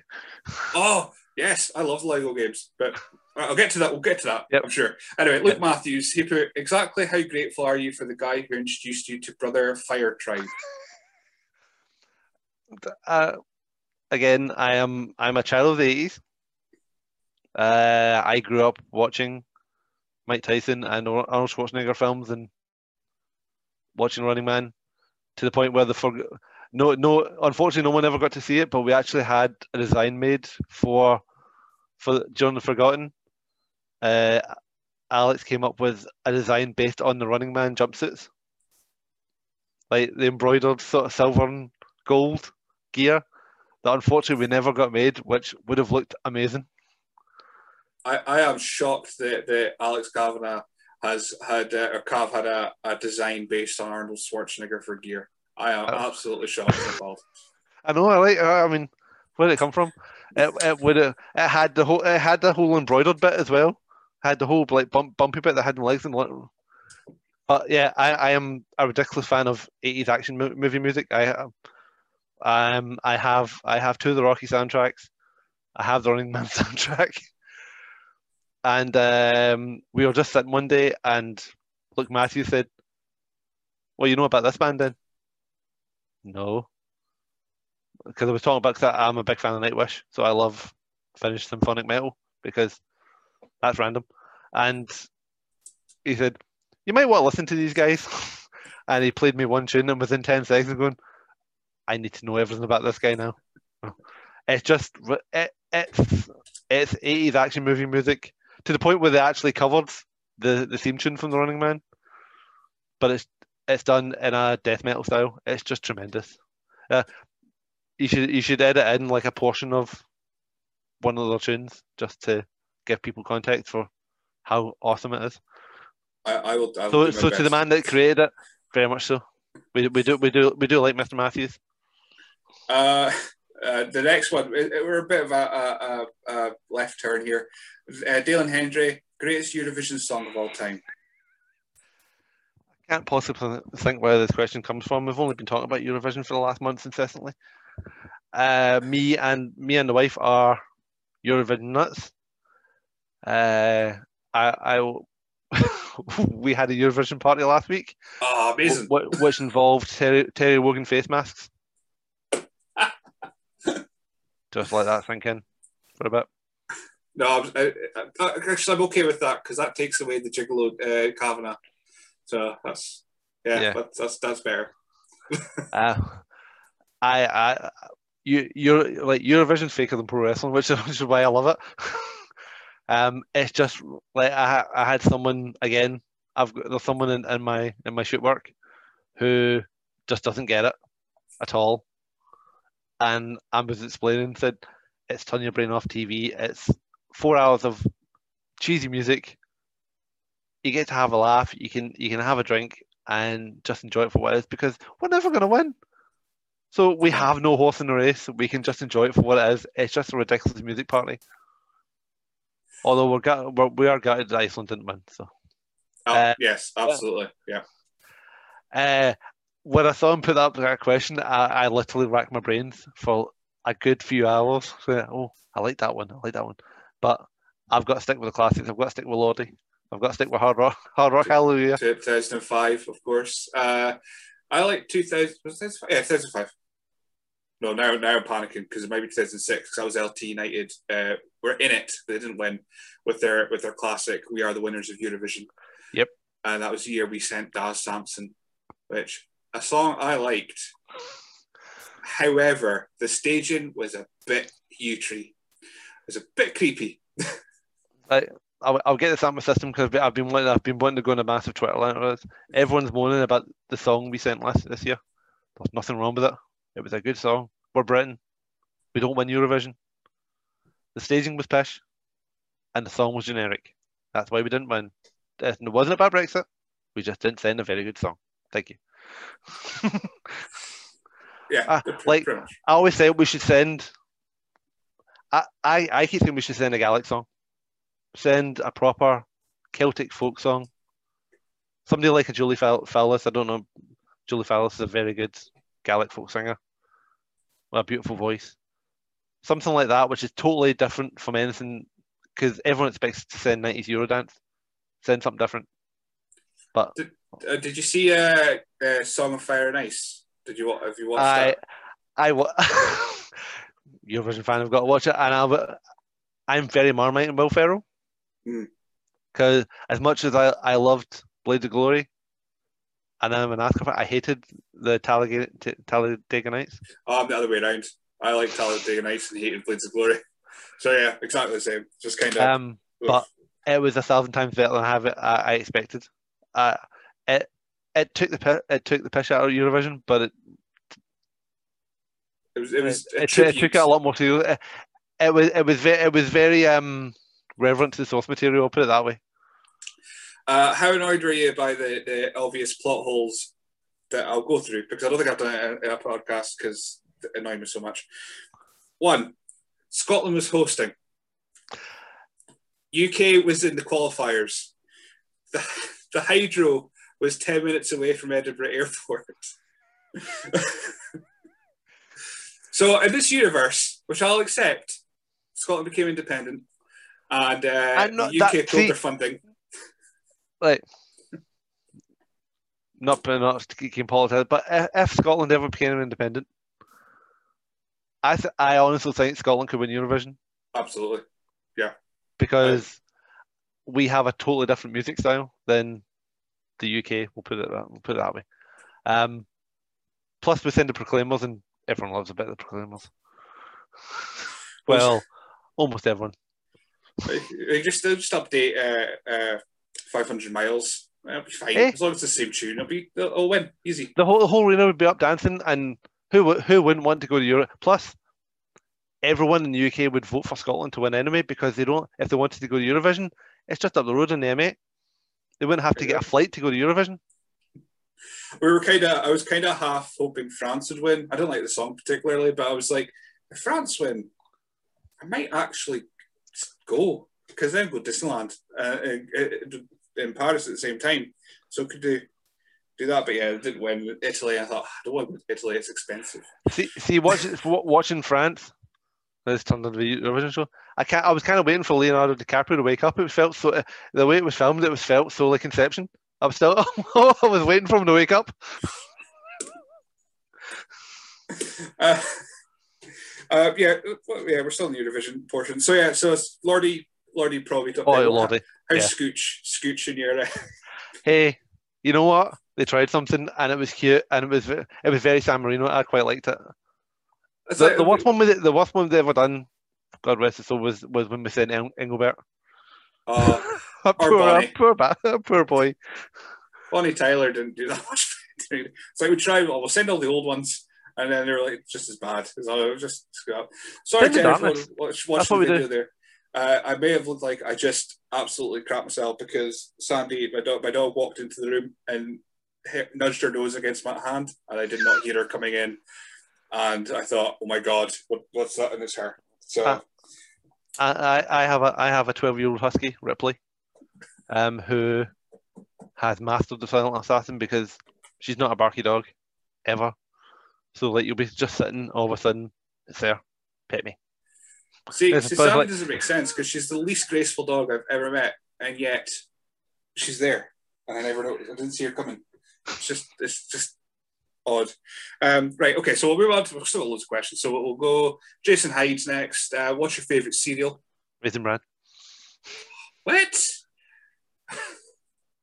For the Yeah. taste, or Uh, I, well, I see. I I, I I like the silliest in terms of, in terms of food. I eat the silly things like I like cold baked beans. I like the taste of cold tattie scones. Uh, I that at one point where I was down on my finances, I used my my breakfast and lunch used to be just a packet of dry tattie scones because I just like the taste of them. And like, and uh, yeah, so raisin bran. I like I like tasty bran flakes, and you add in a little pot, that little sweet pot with the raisins. Honorable mention to apricot wheats. oh god, right, we're gonna move on. so got uh, ADM's asked, uh, "Who's your son's least favorite wrestler?" Uh, um, that that would be Mr. McAllen, I, I- I believe. Um, the one and only wrestling show my, my son's ever been to when he was he was he would have been six months old. Was in Lennoxtown where I was in the main uh, wrestling Mr. McAllen for the Source title, and he shouted at my he, he shouted at my sleeping boy. Thankfully, he didn't wake up because then. but uh, uh, as as heelish as he, he heelish could be, I do, I do like Stuart McAllen. But, uh, he's uh, he, again somebody else who we, we both have the same ideas of of uh, our our favorite style of wrestling, and how and how villains should be in wrestling. And there's not many people who do it better than he does. uh, he, he did add at the end there, uh, Betty's well good, and your son doesn't know what he's talking about. Mhm. Uh, Sorry, that. I don't either. Uh, Brody, Brody Adler's asked, uh, well, two questions. So, uh, best moment you've had as a wrestler slash trainer slash trainee. Oh, sorry, edit. I managed to minimize you. I couldn't see anything. Um. Ooh.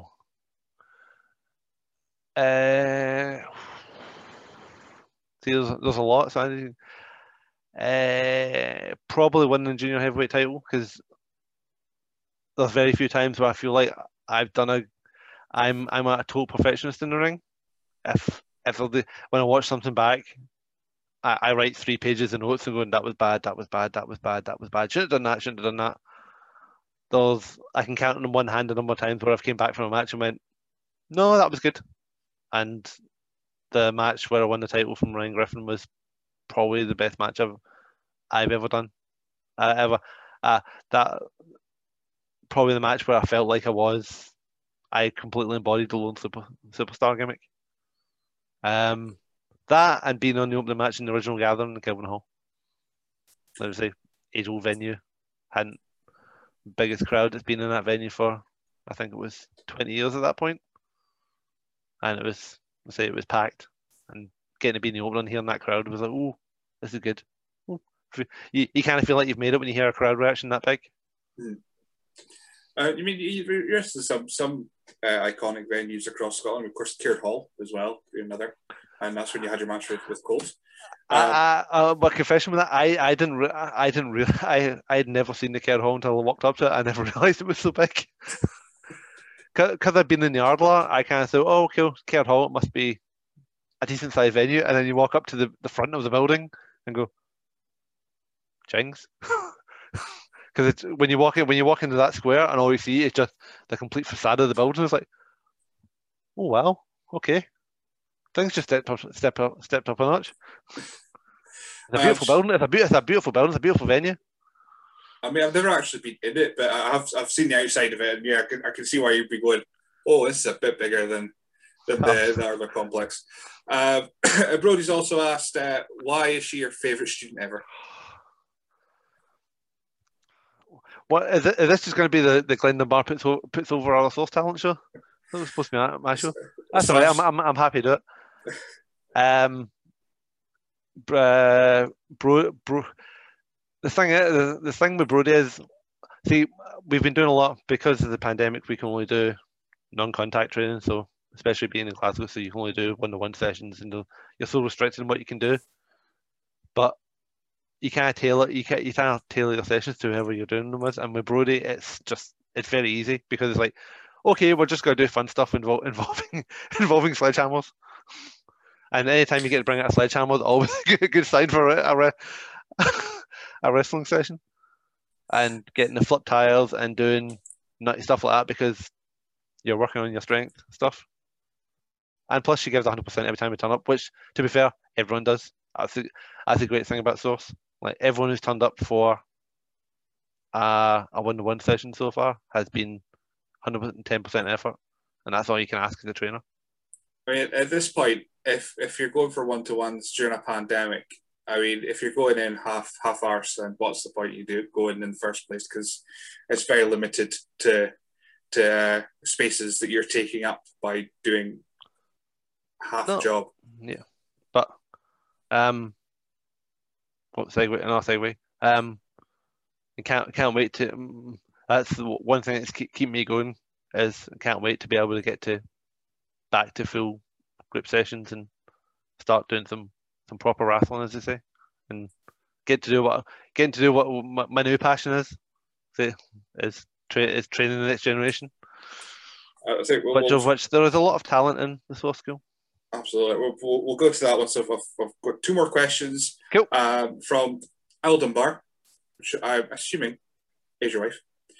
Uh, just just from a the surname and uh, the, the the wonderful um, Iceland inspired uh, avatar as well. Well, which... well the, the, the, she had a pact with her be- best friend that if Iceland ever win the contest, they're going to Iceland on a on a holiday to try to go to Eurovision and uh, just shout, uh, play, play Jaja Ding Dong. Yeah. Yeah. still, still uh, 10 out of 10 for Iceland for that. Anyway, right. Um, what, what's, what, what's the wife asking me? Right, she, well, she is 20 feet away, but she probably could ask me ask me in the living room. But well, I mean, one might be controversial, but we'll, we'll, we'll go for the least one, controversial Okay. first. Uh, if you could go train under anyone, who and why? ooh, sneaky. She'd asked me if she wanted if she wanted to plant a question. I did say, oh, yeah, dealer's choice. Uh, okay. Ooh, ooh. I've got to train. I've I've I've been lucky to do seminars with a lot of great people, like um, a lot of very people. But I always speak highly of Paul Tracy. Anytime, anyone who ever gets a chance to do a session with Paul Tracy, go do it. He's just the tremendous trainer. Um, Johnny, I've done many Johnny Kidd sessions, even even after I got to wrestle him. Uh, just the more you can pick somebody's brain. Uh, in terms of people I would want to train with,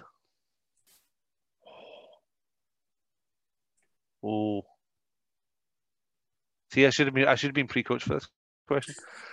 Uh, Shibata, like just the the whole. When when I trained when I tried out for zero one years and years ago, we got to got a glimpse into the Japanese dojo style of training, and I kind of liked it. And I would I would like to. Plus, I don't know much about the. I, I love the Japanese style of wrestling, but I don't I don't know the intricate workings of it. So I would love to train with someone of the Japanese style. And Shibata's training in the LA dojo, so get you get to trip you get to trip out of it. And uh, she- she's also asked, uh, and who makes the best cups of tea?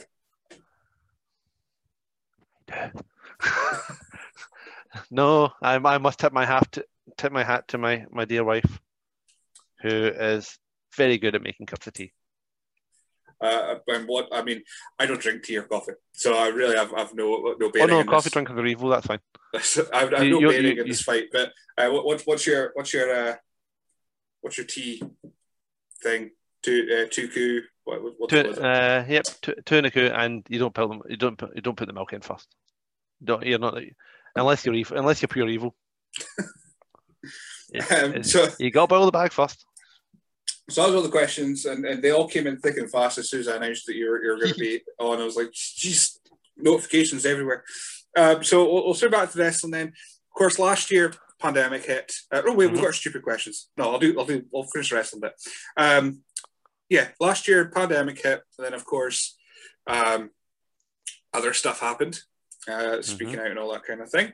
Yep. And it was announced that uh, yourself, along with uh, David Devlin, and I did not write down his third name. Was, uh, Robbie, Robbie Solar, uh, or Mhm. Wishart, sorry, uh, had all taken care charge of Source Wrestling. Um, were you already, you're already taking training classes at that point, though, weren't you? So it was more just a, a Transitional phase. yeah, was the be- best way to put it. Um, my job, my job's still the same as it as, as it was. Uh, at end of the day, I only I only have I only have one job in source, and that's to, to train next generation of Scottish talent, and that's what will continue to do to the day that my knee my knees still work, which thankfully that day's a long way away. Um, I, get you wrestle without knee pads sometimes, which just, I don't know. It, it kind of scares me watching wrestlers without knee pads. well, I think it was a fad because everyone was wearing knee pads. Thought, you know, I'll be different. I'll take the knee pads off, and then all of a sudden everyone did. So I should put I should I should put them back on now. It's, it's just I don't know why. It's just one thing gives me the fear. I never want to see someone get injured where I could see their kneecap move. Well, I- the, It's never happened. I've never seen it happen like live, but it just as soon as someone comes out without knee pads on, I'm like, oh no, I don't want. I don't want to see someone's kneecap go. the- well, the first major injury I ever had was I tore my MCL taking an F5 because my, I, I used to have the big Triple H style AMA pads.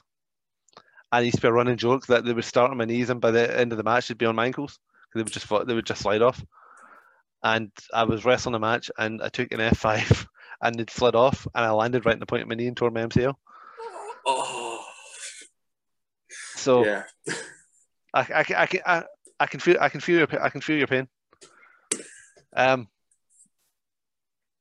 where were we? See tangents. Yeah, I know. I was, I was taking a moment just to all the nightmares I'm getting from this episode.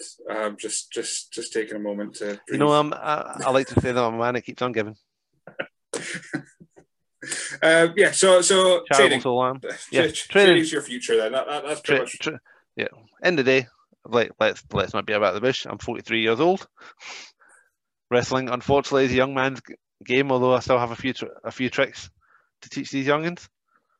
So my focus is on Source and all the talent in Source and getting them to the next level, getting them ready to be the next generation of Scottish wrestling. Because Scottish wrestling, as you say, is in a, it's going to be in a boom period, and boom, boom periods need talent to carry it on. And thankfully, in Source, we have a lot of talent. Absolutely. I mean, I, I don't want, I don't want to make it out like you're, you're picking one of your favorite kids here, but is there any particular names you want to rattle off that? Oh, that see, that's not fair. Keep an eye out for. No. That's not fair because because you know I'll, I'll I'll I'll go through a list and I'll get a message two minutes later going, why did you not mention me? That, that's a that's a lie to to be honest because the the the one thing that I, love about Source is there's absolutely no egos. Everyone's there to put the work in, to do the hard work, and to get the most out of the training that they can. So whether it's like McIver, whether it's KOE, whether it's Alexander McAllen, Dalen Henry, Malin, Brody, who else? Uh, and guys you've not even seen it that haven't debuted yet that are in the pipeline. Um, everyone everyone turns up with the expectation that they're going to have a fun session, that they're going to learn something, and that they're training to be wrestlers. Or they take they take this seriously, which is all I Uh, can ask. I mean, perfect segue to something not serious. We've got our two ridiculous questions that we ask everyone. Uh, so, first one, of course, is always, what's your favorite dinosaur? Favorite dinosaur? Uh, Stegosaurus. Ah, that's choice. Happy with that choice. It was Um, uh, the, no, I won't. I won't say why. No, no, no, That's a long, it's a long drawn out story. The, the one of the first books I remember getting as a kid was a draw your own dinosaur tracing book, and Right. I think I did the Stegosaurus four or five times because I like doing the fins. It's always been Stegosaurus. Fair enough. Uh, and uh, two sheep versus one cow. What would win in a fight? Two sheep versus one cow. Uh, see, I'm a Wallace and Gromit fan, so I'm always going for the sheep. I've had worse reasons to give for, for that for, for that. So yeah, fair, fair enough. Um, uh, that's great. I think I'm now I'm now like alternating. I think last episode I did was a cow, and before that was sheep. So it's, it's nice. This season's kind of alternating back and forth. Uh, I mean, might- the cow, the cow, the cow has the weight advantage, but sheep are devious. the thought of a devious sheep. They're, they're, they're they're staring into your soul. Just, in fact, just anyone on the audio sports, go watch Lamageddon right now, and you'll, you'll see why. Oh my god, Lam- I I remember watching just for the pun alone. Um, yeah, so uh, outside of wrestling, then, um, although I, ha- I have, sorry, I should note that, that you're technically an NXT original. Would that be correct in saying? Yes, I am an NXT original.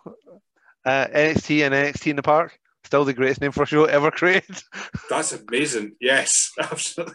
We ran, we ran, we ran Ferguson Park in Paisley, and we, we, we christened it NXT in the Park. I thought that was tremendous.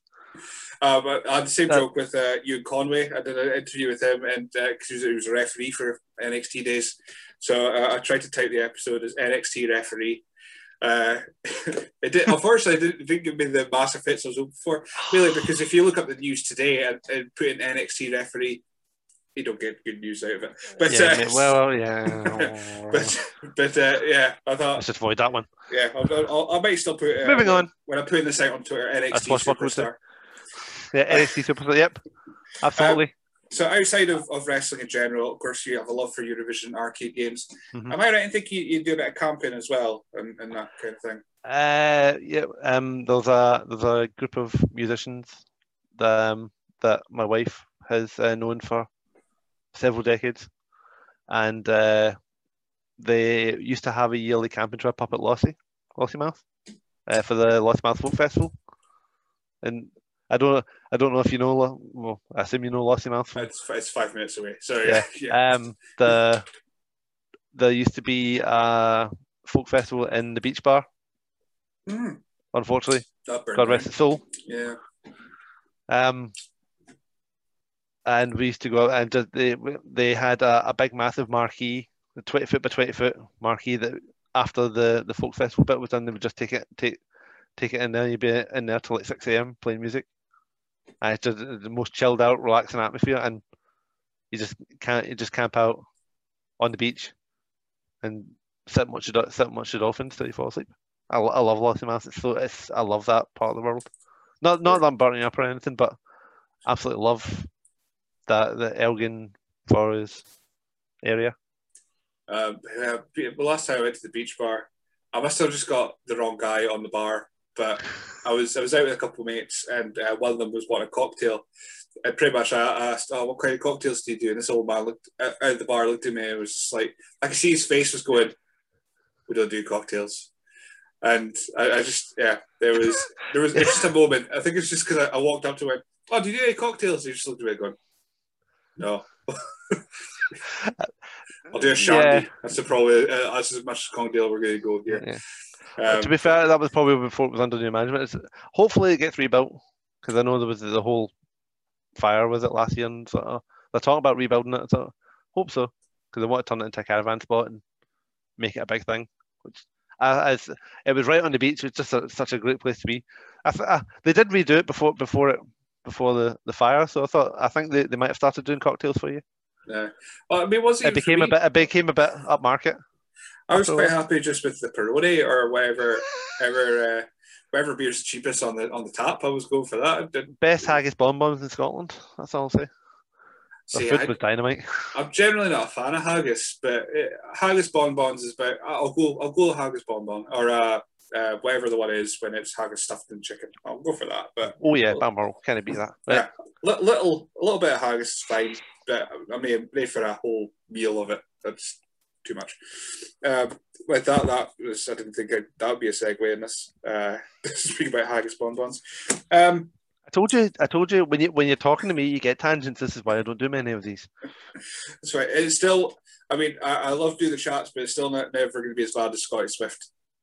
I, I don't know how we filled two and a half hours. I still don't know how, considering that was the second interview we did, and the first one was an hour and a half. I don't know how we did it. I'm still shocked, and I haven't, I haven't watched it back. Maybe I'll find out if I did that.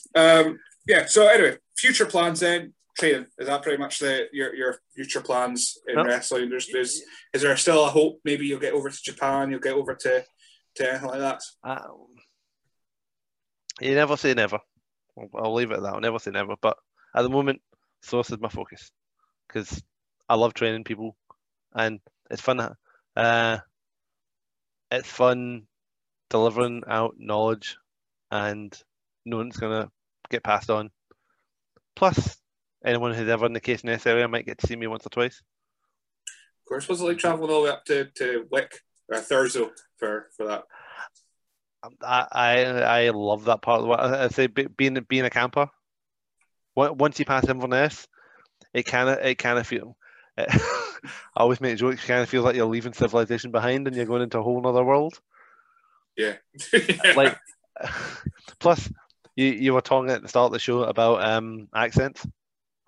When you oh, once you go past Inverness, you're you're you're literally hitting you're you're hitting the lottery and on. We we we once I I worked one of the shows for Caithness Pro Wrestling in Orkney. Orkney's a whole nother layer on that sandwich. Yeah. Because half of them sound Norwegian. and like I, I went up to a burger van and asked for and asked for a roll and totties gone. And I got the most blankest look you've ever seen in your face. a tatty's gone. No, it's a totty's gone. No, it's a totty's gone, hen. no, no, it's a tatty's gone in the most broadest Norwegian accent you've ever heard in your life. What am I? It's like Black Mirror. It's like, have I, have, I, have I found a different version of Scotland here? My, my only reference for, for Orkney, I went there once when I was very young, but um, we went to get ice cream it's hard ice cream. Of course, you get ice cream. And uh, the woman turned around and went, uh, let's. And my dad just turned around and went, what? oh, let's. I have no idea where it, it, took ages to work out. She was asking if we wanted a lid on our ice cream. Lid. And she was just like, let's. Let's. No, no, I have no idea. Where were we? Caithness. Oh, uh, Caithness. There we go. Uh, yeah, I, I, I, I love that road. It's a, it's, it's a, I, I usually do the driving up to, up there because it's a very scenic route and it's um I love it. I have taken the camper van up there once, which was a fun journey. Anyone who knows that that side of the the um, the five the NC five hundred would know there's some hill there's some hilly bits. So going going up in a 20, going up in a twenty five year old camper van can be an experience. Forty percent hill in first gear, where half a mile of traffic behind you. Oh, I bet you're a popular that day. Oh yeah, I'm, I'm, I'm, oh they love me in the road. Uh, but uh, I, I love those shows. I love those shows up there. Um, I used to. Um, they're a very '80s crowd. I always felt they were very like cheer the cheer, cheer the good guys, boo the bad guys. I always love working in front of them.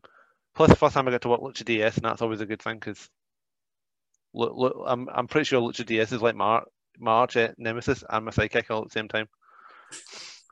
He just we, we just seem to have the exact same idea of how wrestling should be presented. But that's the thing, Caithness, I mean, much, it's much the same as, as Elgin, I suppose. We only get, well, Caithness get like, I don't know, four, neither combat league wrestling, I should say, but uh, they get four shows a year. So they're just hyped for wrestling. Uh, Elgin, we get one.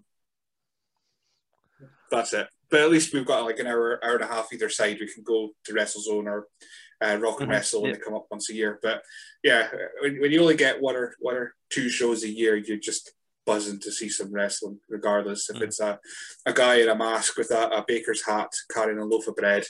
Uh, they're just wanting to see some wrestling. Um, I think that's the good thing about. I think after the pandemic, and, and we've got a lot. Of, we get to the point where shows have started up again. I think there's going to be a big uptake and people wanting to just have a night out, go watch wrestling, and just have fun at it and just enjoy it for what it and enjoy it for what it is. It's like don't take it seriously. It's it's it's fun. That that's that's my biggest thing about wrestling. Just have fun. Don't take it seriously. It's not. It's not real. it's, it's, especially since especially since my wee man was born. It's definitely been the. You know what? Have a laugh. Do do stuff that makes you laugh, and everyone will laugh with, with laugh in the world laugh with you. Uh, to, to, to, to end on a, on a quote from Wrestling Daft with, with Grado, uh, wrestling's kid on. So, so that, I think that's the best way to, to end that. So, Yo, where can people find you on social media? Uh, you will find me at, at Superstar Dunbar um, or the Little Superstar Glen Dunbar on Facebook. Uh, I don't have an Instagram yet. That's kind of, I, I have my social media manager working on my Instagram. Did you have I- TikTok? I, I ju- well, she's trying to get me into TikTok. We've we've she, we, we, we the office pitched an idea, an, an idea to me, and we're mulling it we're mulling it over on how to do it. But I'm I'm, I'm again have fun and be silly. That's all I'm saying. Perfect. I'm- Well, thank you very so- much for joining me today. Absolutely. Thank, thank you very much, Billy. That was a that was a long and tangential chat, which you and I've I think I've given you enough nightmares to last you until at least next week. So I think I've done my job here. Absolutely.